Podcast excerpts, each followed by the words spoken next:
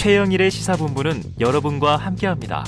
짧은 문자 50원, 긴 문자 100원이 드는 9730.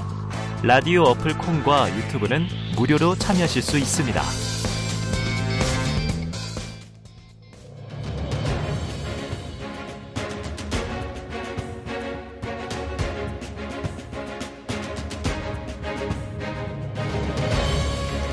네, 최근 정부가 일제 강제 동원 피해자 배상 문제를 두고 일본의 기업이 아닌 제3자 변제 방식을 제시했습니다. 피해자들은 반발했고요. 일본 정부는 현실적이라는 입장을 내기도 했죠. 또 지난해 일본이 반경 능력 보유를 선언하며 방위비를 늘려가는 것에 대해서도 우려가 큽니다. 자, 얼마 전까지 주 오사카 총영사를 지내시면서 문재인 정부와 윤석열 정부 모두 경험한 어, 아주 특별한 분이십니다.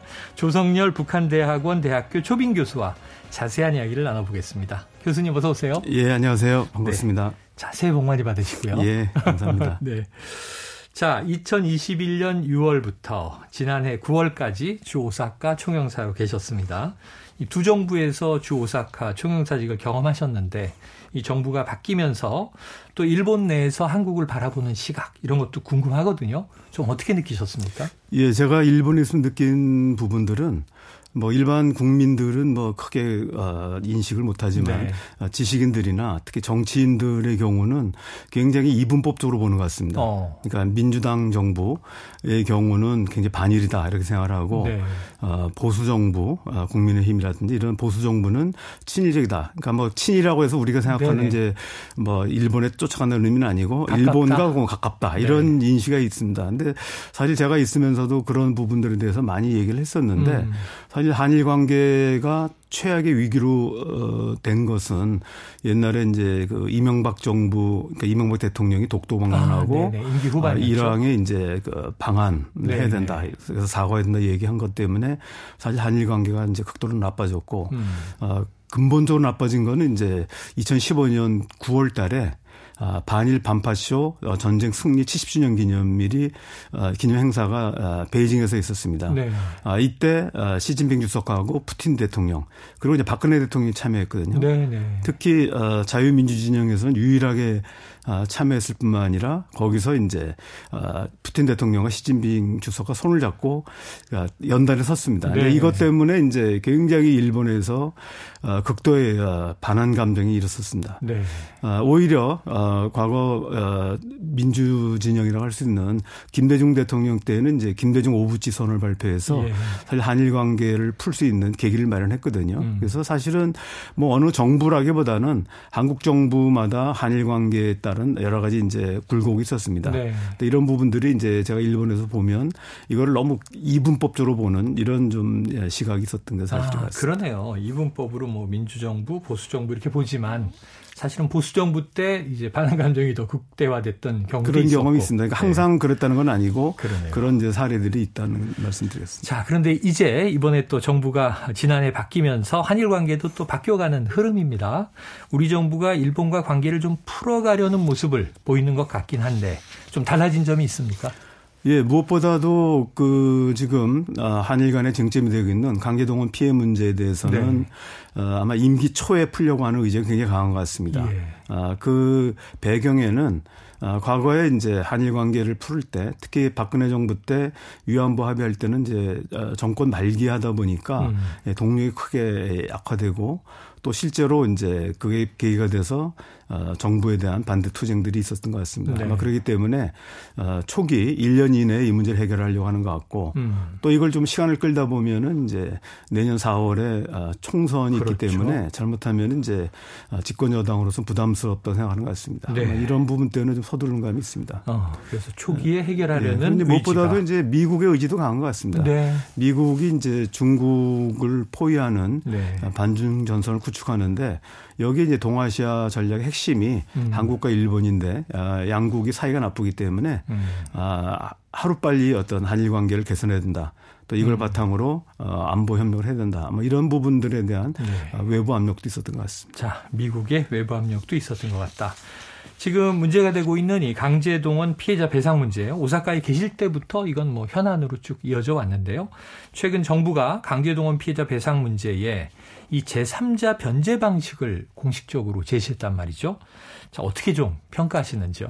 예, 그동안에는 이제 대위 변제 방식이라는 게 논의됐고 네. 이번에 아, 제3자 변제 방식 아 소위 말해 병존적 채무 인수 방안이라고 얘기하는데 음. 공식 이름은 아 약간의 차이가 있습니다.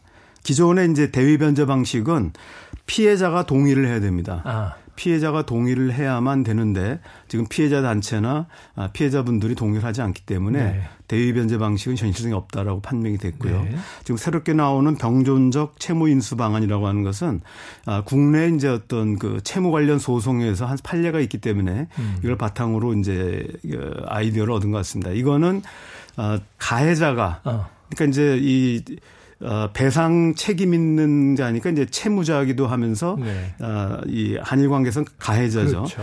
여기서 동의만 있으면 가능한 방식입니다. 어, 그래요. 예, 그래서 이 부분들이 이제 어, 실제로 국내 이제 채무 관련 재판에서 그런 판례가 있었기 때문에 국제관계 적용하는데 어, 이 부분에서 이제 일단 국내 피해자의 동의를 얻지 않는 않아도 된다는 면에서는 음. 어, 좀더 해결 방식에 가까운 건 틀림없는 것 같습니다. 네네. 다만 여기서 이제 일본 기업들 뭐 우리 규정대로 전범 기업들이 동의를 해줘야 되거든요. 네네. 동의를 해준다고 하면은 이 부분은 어, 대법원 판결을 인정하는 게 되기 때문에 예, 예. 대법원 판결이라고 하는 것은 식민지 지배가 불법이고 네. 따라서 전범 기업이 배상해야 된다는데 그렇죠. 설사 배상의 책임은 우리나라가 만든 재단에서 대신 준다 하더라도 네네. 일단 그 가해자 다시 말하면 음. 채무자가 동의를 해줘야 됩니다. 이 동의하는 아. 과정에서 일본 정부가 과연 이제 인정하겠나? 예. 기업들은 뭐 자기네들이 해결하기 위해서 동의할 수도 있지만 네네. 이 부분은 이제 일본 정부가 계속 부인하고 있는 식민지 지배의 어, 불법성을 이제 어, 네네. 일본 정부 인정하지 않으려고 하기 때문에 이게 이제 논란이 될 수 있습니다. 그게 이제 핵심 관건입니다. 어우, 지금 교수님 말씀을 들으니까 이해가 되네요. 대위 변제 때는 피해자가 동의를 했어야 되는데 지금 제3자 이 변제 방식은 최소한 가해자 전범 기업은 동의를 해야 되는데 이게 식민 지배의 강제성을 인정하느냐 마느냐. 그죠. 판 그러니까 말은 네. 안 하지만 그 판결 배경은 네. 어, 이미 이제 식민지 지배가 불법이라고 하는 게 대법원 판결의 핵심이거든요. 네네. 일본 정부는 이제 식민지 지배가 합법이라고 얘기하고 있기 때문에 음. 사실은 돈의 문제는 아닙니다. 지금 네. 이 문제는. 그래서 어, 이 문제에 대한 핵심 부분에서 일본 전범 기업이 어, 실제 돈을 안 내더라도 어. 동의를 하고 어, 여기에 이제 따르면 어, 그래도 어떤 적어도 예. 법적인 문제는 해결이 됩니다만은 음. 돈의 문제가 아니기 때문에 어, 일본 정부나 일본 기업이 동의를 안 할 경우는 사실은 이제 일방적으로 우리가 네. 어, 상당히 좀 어, 가해자는 가만히 있는데 피해자가 스스로 좀 약간 네. 굴욕적인 느낌이 좀 드는 건 사실입니다. 음. 자, 그런데 이제 피해자 동의가 없어도 되는 방식이다 말씀을 하셨지만 결국은 대법원 판결의 취지는 가해자가 피해자에게 배상을 해야 된다잖아요. 그렇습니다. 그럼 피해자가 가해자가 주는 그 배상 그 돈도 있고 또 사실은 좀 공식적인 진정성 있는 사과도 요구하고 있는데 이 부분이야 뭐 판결에 들어있지 않다 하더라도 피해자가 받아야 되는 거잖아요. 그렇습니다. 그런데 이 피해자가 크게 반발하고 있는 상황입니다. 좀 어떻게 풀어가야 한다고 보세요? 지금 현재 나와 있는 일본 정부의 입장은 어, 추가적인 사과는 없다 이런 음, 얘기거든요. 네. 그러니까 어, 지난 1998년도 김대중 오부지 선언 때 식미집에 대한 사과를 했다. 음. 아, 그리고 그걸 이제 그게 여전히 유효하다는 정도만 확인하겠다는 겁니다. 네.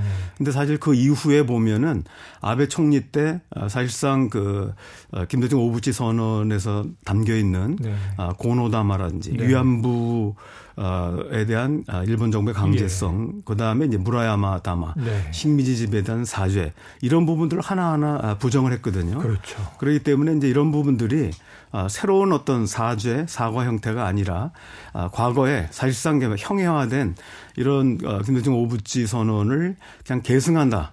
이런 음. 부분들 가지고는 상당히 좀 미흡한 감이 없지 않습니다. 네, 지금 말씀하신 대로 우리나라 국민들 입장에서는 예, 그렇습니다. 과거에 사과했는데 그거 다 다시 부정한 거 아니야? 이런 느낌까지 들거든요. 예, 그렇습니다. 실제로 어, 독일의 경우는 어, 폴란드나 아, 또 이스라엘 유태인들에 대해서 네.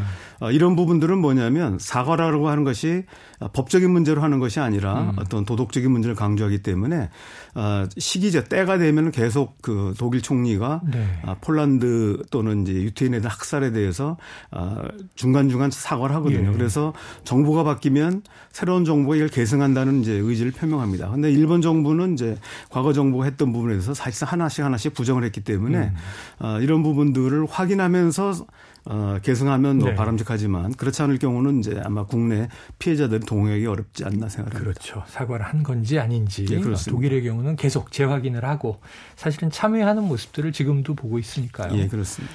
자, 말씀하신 대로 이제 한일 관계에서 자, 안보, 경제, 또 역사 문제 이 좀 노선을 나눠서 대응해야 한다. 그래서 과거 또 다른 정부에서는 뭐 투트랙이라는 얘기도 나오고 그랬, 었는데요 근데 이번 정부에서는 좀 이걸 한꺼번에 해결하려는 움직임인 것 같아요. 이 부분은 어떻게 보세요? 가능하겠습니까? 그러니까 이게 이제 그 정권마다 어, 일본 정부의 태도가 변한 건데요. 음. 또 우리 정부의 태도도 좀 변했습니다. 네. 그 과거 박근혜 정부에서 어, 여러 가지 경제 안보 현안을 한 묶음으로 보고 또 하나는 과거사 문제라고 한다면 네. 어, 이 문제에 대해서 오히려 일본 정부가 투트랙 을 이제 제시했고요. 음. 아베 정권 때 박근혜 정부가 이걸 분리할 수 없다. 어. 그래서 위안부 문제가 해결되지 않으면 경제 안보 협력을 할 수 없다라고 네. 해가지고 오히려 단호한 입장을 취했습니다. 음. 그러다가 또 문재인 정부 들어와서 문재인 정부가 어, 투트랙으로 전환을 네, 했는데 네, 네. 이번에는 이제 아베 정부가 아, 과거사 문제를 먼저 풀지 않으면 어, 경제 안보 협력은 없다라고 해서 네, 오히려 네. 굉장히 강하게 나왔습니다. 예. 어, 결과적으로 지금 이제 윤석열 정부하고 일본의 기시다 어, 내각하고 이런 부분에서 현재 이제 one track으로 어. 원샷이로 원샷 딜에 이제 합의한 거라고 볼 수 있습니다. one shot deal에 합의한 것으로 예, 본다. 그렇기 때문에 그런 면에서 네. 본다면은 어, 그동안에 이제 일본이 굉장히 고압적인 자세를 취했고 박근혜 정부 때는 또 우리가 그랬습니다만은 음. 결국 이 부분은 좋게 얘기하면 이제 합의를 한 것이고 음. 나쁘게 얘기하면은 결국 일본이 고자세를 취하고 있는데 우리 정부가 거기에 따라가는 이런 아니냐. 모양을 네. 보여주고 있어서 좀 안타까운 점도 있습니다. 자, 지금 교수님 말씀하신 대로 이제 그 핵심 축 중에 하나가 이제 미국의 압력이라고 하는 게 한미일 공조가 중요해진 상황이란 말이죠. 또 인도 태평양 전략이라는 게 등장을 했고 자, 지난 13일이었습니다. 미일 정상회담에서 바이든 대통령이 일본의 새 국가안보 전략을 기반으로 군사동맹을 현대화하고 있다. 상당히 좀 지지하는 모습을 보였단 말이죠.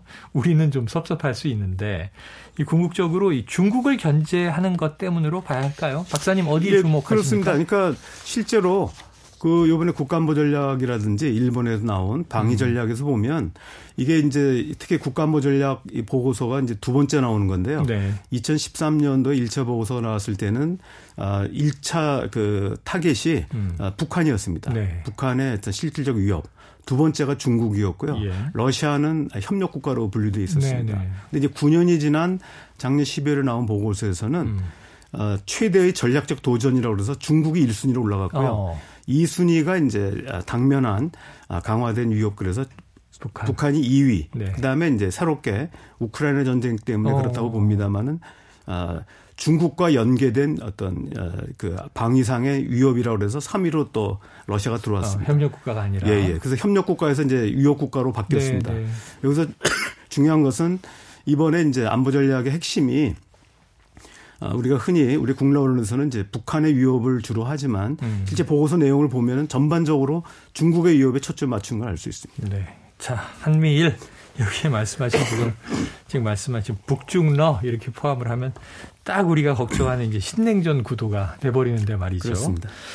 자, 또 미일 정상회담에서요. 이 한반도의 완전한 비핵화 약속 재확인, 한미일 간 3자 협력 강화 약속 이런 메시지들이 나왔단 말이죠.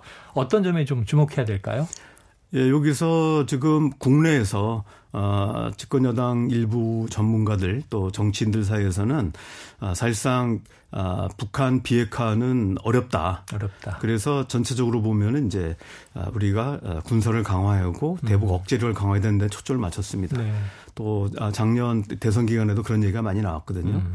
아, 북한의 평화 위장 쇼에 속아났다. 음. 그런데 사실은 이제 어, 저는 이제 한반도 비핵화 또 거기에 수반하는 한반도 평화라고 하는 것은 사실은 포기에 대해서는 안 될 중요한 네. 정책 네. 목표라고 생각합니다. 음. 실제로 이런 부분을 확인해 준 게 이번 미일 정상회담에서 결국은 이제 우리가 보통 북한 비핵화라고 하지만 폭넓은 의미에서 한반도 비핵화에 재확인한 겁니다. 이런 아. 부분에서는 저는 우리 정부가 아, 뭐 초기 이제 선거 기간에는 충분히 뭐 그런 말을 할 수 있겠지만 실제 정책으로서는 한반도 비핵화 평화를 위한 노력을 아, 다시 재개해야 된다고 생각을 하고요. 네네. 아, 그럼에도 불구하고 북한의 아, 비핵화가 아, 장기적인 과제로 될 수밖에 없기 때문에 그런 면에서는 이제 일단 아, 북한의 비핵화에 대비한 억제력 음. 그리고 좀 더 넓게 본다면 어, 중국의 지정학적 리스크 여기에 음. 대비하기 위한 한미일 안보 협력의 틀을 만드는 건 저는 중요하다고 봅니다. 네. 그런 면에서 이번 미일 정상회담에서 어, 한반도 비핵화 그다음에 한미일 간의 안보 협력을 어, 제시한 것은 아마 원론적인 수준입니다만은 네. 의미가 있지 않았나 생각합니다. 예. 자. 한반도의 이제 확장 억지 강화는 뭐 어쩔 수 없는 과정이지만 비핵화는 꼭 이루어야 하는 것이다. 자, 그런데 이제 안보 전문가시기도 하니까 예, 이 부분이 궁금한데 신범철 국방부 차관이요. 최근에 KBS 라디오에 나와서 이 윤 대통령의 자체 핵무장론 이게 상당히 좀 논란이 된 발언이었는데 이게 국민을 안심시키려는 취지였다. 이런 해명을 했어요. 실제로 좀 어떻게 보십니까? 예, 실제 대통령께서 국방부 업무 보고에서 어, 자체 핵무장론을 얘기를 하셨는데요. 네. 아, 실제로는 뭐 그 불가능합니다. 음. 아, 그건 뭐 말할 것도 없이 불가능하고요. 아, 다만 이제 그 신범철 국방부 차관께서 아, 이거에 대해서 이제 해명한 거는 적절치 않다고 봅니다. 아, 그래요. 왜냐하면은 대통령께서 얘기하신 거고 어. 어 국방부 업무 보고서 얘기했으면 대통령께서 뭐 설명을 하시든지 네. 아니면 적어도 대통령실에서 뭐 해명자를 아, 내놓고 해야지 네네. 사실은 대통령이나 대통령실에서 아무 얘기도 안 하고 있는데 음. 국방차관이 사실 무슨 권한으로 아. 자기가 대통령 발언을 해석을 합니까? 예. 그거는 조금 문제가 있다고 생각합니다. 아, 이거는 좀 문제가 있다. 자, 국민들 입장에서는 어쨌든 느낌은 이런 거예요. 갈등이 점점 고조되고 있는 거 아닌가. 한반도를 비롯해서 지금 뭐 미국도 그렇고 중국도 그렇고 좀 군사적 긴장이 고조되는 시기 아닌가 좀 우려가 큽니다. 괜찮을까요? 예, 사실 지금 우리가 이제 이런 긴장이 고조될 때 음. 중요한 부분은 한편으로는 어, 억제력, 군사적 억제력을 강화하고 또 안보 틀을 만드는 겁니다. 음. 그런 면에서 이제 아까 말씀드렸지만 아, 일부 비판도 없는 건 아닙니다만은 한일 간의 안보 협력, 한미일 안보 협력은 뭐 당장 속도를 낸다는 의미보다도 기본 음. 틀을 만드는 거는 중요하다고 보고요. 네. 또 우리 정부가 대북 억제력, 또 잠재적 억제로 중국을 포함한 잠재적 억제를 갖추는 건 필요하다고 봅니다. 음. 다만 이제 이런 부분들을 너무 강조하다 보면은 아, 과도한 어떤 군비 경쟁에 어떤 그 빠질 수가 있고요. 이렇게 음. 되면은 오히려 어, 이른바 안보 딜레마라고 하죠. 네. 어, 사실 안보를 지키고 평화를 지키기 위해서 하는 노력들이 오히려 어, 안보를 위험하게 하는 이제 이런 위험에 빠뜨릴 수가 있습니다. 아. 그게 이제 안보 딜레마라고 합니다. 국제정치학에서는. 네. 이런 부분들을 막기 위해서는 사실은 우리가 아, 대화 채널을 복원해야 됩니다. 음. 지금 북한하고 아, 말싸움을 하고 뭐 여러 가지 네. 갈등을 한다 하더라도 아, 여러 통로를 통해서 대북 어떤 대화 채널을 확보해야 되고요. 또 중국과도 역시 그런 노력이 필요합니다. 뭐 네. 중국과는 뭐 그런 대화 채널을 갖고 있는 걸 알고 있습니다만 그렇죠. 이제 북한하고는 제가 알기로는 그런 채널을 아. 공식 비공식 채널이 다 막혀 있는 걸로 알고 네. 있습니다. 이런 거는 굉장히 아, 오해에 의한 아, 아, 우발적 충돌이 발생할 수 있고 음. 우발적 충돌이 아, 국지전, 국지전이 이제 전면전, 음. 특히 북한이 핵을 사실상 보유하고 있기 때문에 핵전쟁으로까지 비화할 수 있습니다. 네. 아, 그런 면에서 앞서 어, 미일 정상회담에서 한반도 비핵화에 대한 지지를 얘기한 것은 비핵화에 맞춘 측면도 있지만 이거를 계기로 해서 아, 북한과 대화 용의가 있다는 아. 아. 미국의 태도라고 봅니다. 네. 이런 부분에서는 우리 정부가 아, 너무 지금 대북 억제력 그다음에 핵무장론 이런 식으로 해서 아, 강대강 분위기로 몰아가기보다는 네. 북한의 어떤 강경 태도에 대해서는 적절한 대응이 필요하지만 또 한편으로는 어, 여러 개 대화 채널을 뚫기 위한 네. 또 물밑 노력이 병행돼야 되지 않나 생각합니다. 네, 항상 이게 투트랙이죠. 네, 그렇습니다. 안보는 철저하게 강화하지만 대화의 채널은 가동한다. 안보를 강화하다가 안보가 불안해질 수 있다. 아, 네, 중요한 말씀을 네. 해주셨습니다. 자, 윤석열 대통령이 연초 인터뷰에서요, 이 미국과 핵의 공동 기획, 공동 연습을 논의하고 있다.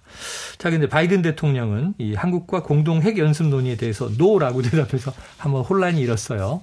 이게 대통령실 정리는 이제 이 기자의 용어가 잘못됐었다. 이렇게 정리가 됐는데 자, 이게 어떻게 좀 복잡한 논의가 이루어지고 있다고 보세요? 그 실제로 어, 여러 가지 논의가 있는데 자체 핵무장론이 있는데 아까 불가능하다고 예, 자체 핵무장론은 이제 우리가 할 수 있지만 그렇게 되면 북한과 똑같은 네, 이른바 네. 불량 국가가 됩니다. 네. 아, 그리고 우리가 핵물질을 전액 해외에서 수입하는데 이미 좀 국내 잔류한 거 가지고 만들 수는 있지만 음. 아, 곧 이제 끝나게 되고 네. 그다음에 원자력 발전은 다 스톱입니다. 아. 아 그리고 유엔 안보리 제재를 받게 되고 네. 그러면 우리는 이제 수출을 할 수가 없죠. 네. 또 수입도 하기 어렵고요. 이런 면에서 자체 핵무장은 사실상 불가능하고요. 음. 아, 그다음에 전술 핵무기를 어, 재배치하는 문제가 있는데 지난 1958년도에 주한미군이 전술 핵무기를 배치했다가 음. 98년도에 철수를 했습니다. 네. 근데 이제 미국이 단순히 철수해서 미국 내 보관하고 있는 것이 아니라 다 이제 폐기를 했습니다. 어. 그래서 어, 미국이 가지고 있는 것은 어, 폭격기에 탑재하고 있는 것은 음. 어, 유럽에 한 160개 정도를 보관하고 있는 것밖에 없습니다. 네, 네. 그래서 전술 핵무기를 한반도에 배치하려고 해도 새로 만들어서 배치하면 모르지만 어렵고요. 그다음에 미국은 이미 98년도에 당시에 이제 부시 대통령이 더 이상 아, 아까 말씀 나토를 제외하고는 음. 더 이상 아, 다른 나라에 핵무기를 배치하지 않겠다. 라고 선언한 바가 있습니다. 그 네. 정책을 지금도 이어오고 있고요. 네.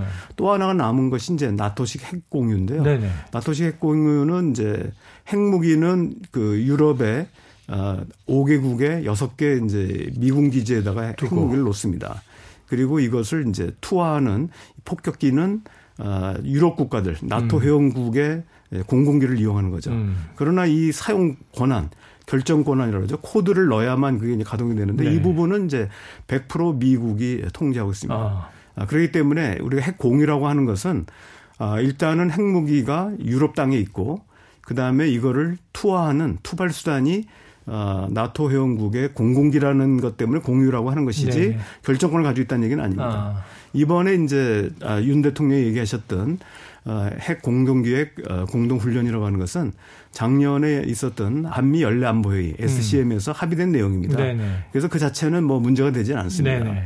그래서 이 부분은 뭐냐면 실제로 이제 미국이 하는데 음. 이 부분에서 한국 정부의 의견을 청취하겠다는 아, 정도에 네. 불과합니다. 그래서 아까 말씀드렸듯이 나토 핵공유라고 하는 것은 핵무기가 한국 땅에 있고 또 그를 투하하는 폭격기가 우리 공군 우리 공군이 폭격기가 있어야 됩니다. 근데 네. 다 없거든요. 어. 어, 그리고 만약에 이제 나토식으로 하게 되면은 무슨 문제가 있냐면 만약에 핵무기를 만약에 남한 지역에 한국식에 놓게 되면은 어, 아마 북한도 놀라겠지만 사실은 중국이 네네. 자기를 겨냥한다고 생각할 겁니다. 아.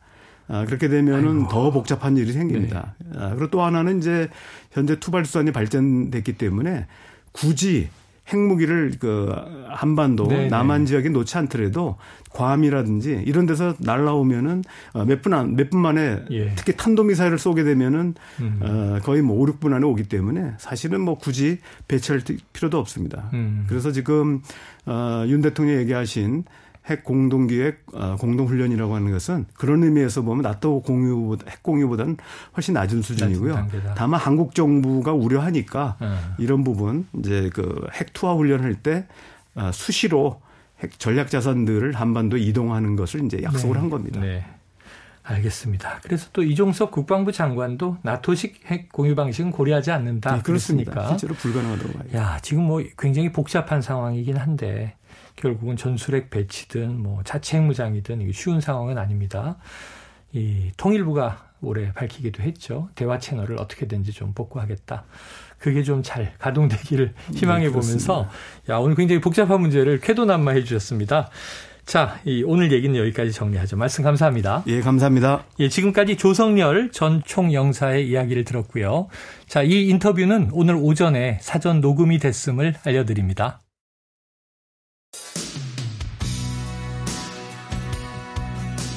네, 최영일의 시사본부 오늘 준비한 내용은 여기까지입니다. 자, 저는 내일 낮 12시 20분에 다시 찾아오겠고요. 이제 월요일이 시작됐으니까요. 반나절 흘러갔는데 한 주 또 열심히 달려보도록 하시죠. 지금까지 청취해주신 여러분 고맙습니다.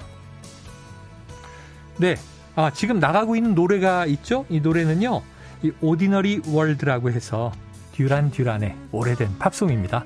노래 들으시면서 마무리하겠습니다. 내일 뵙겠습니다.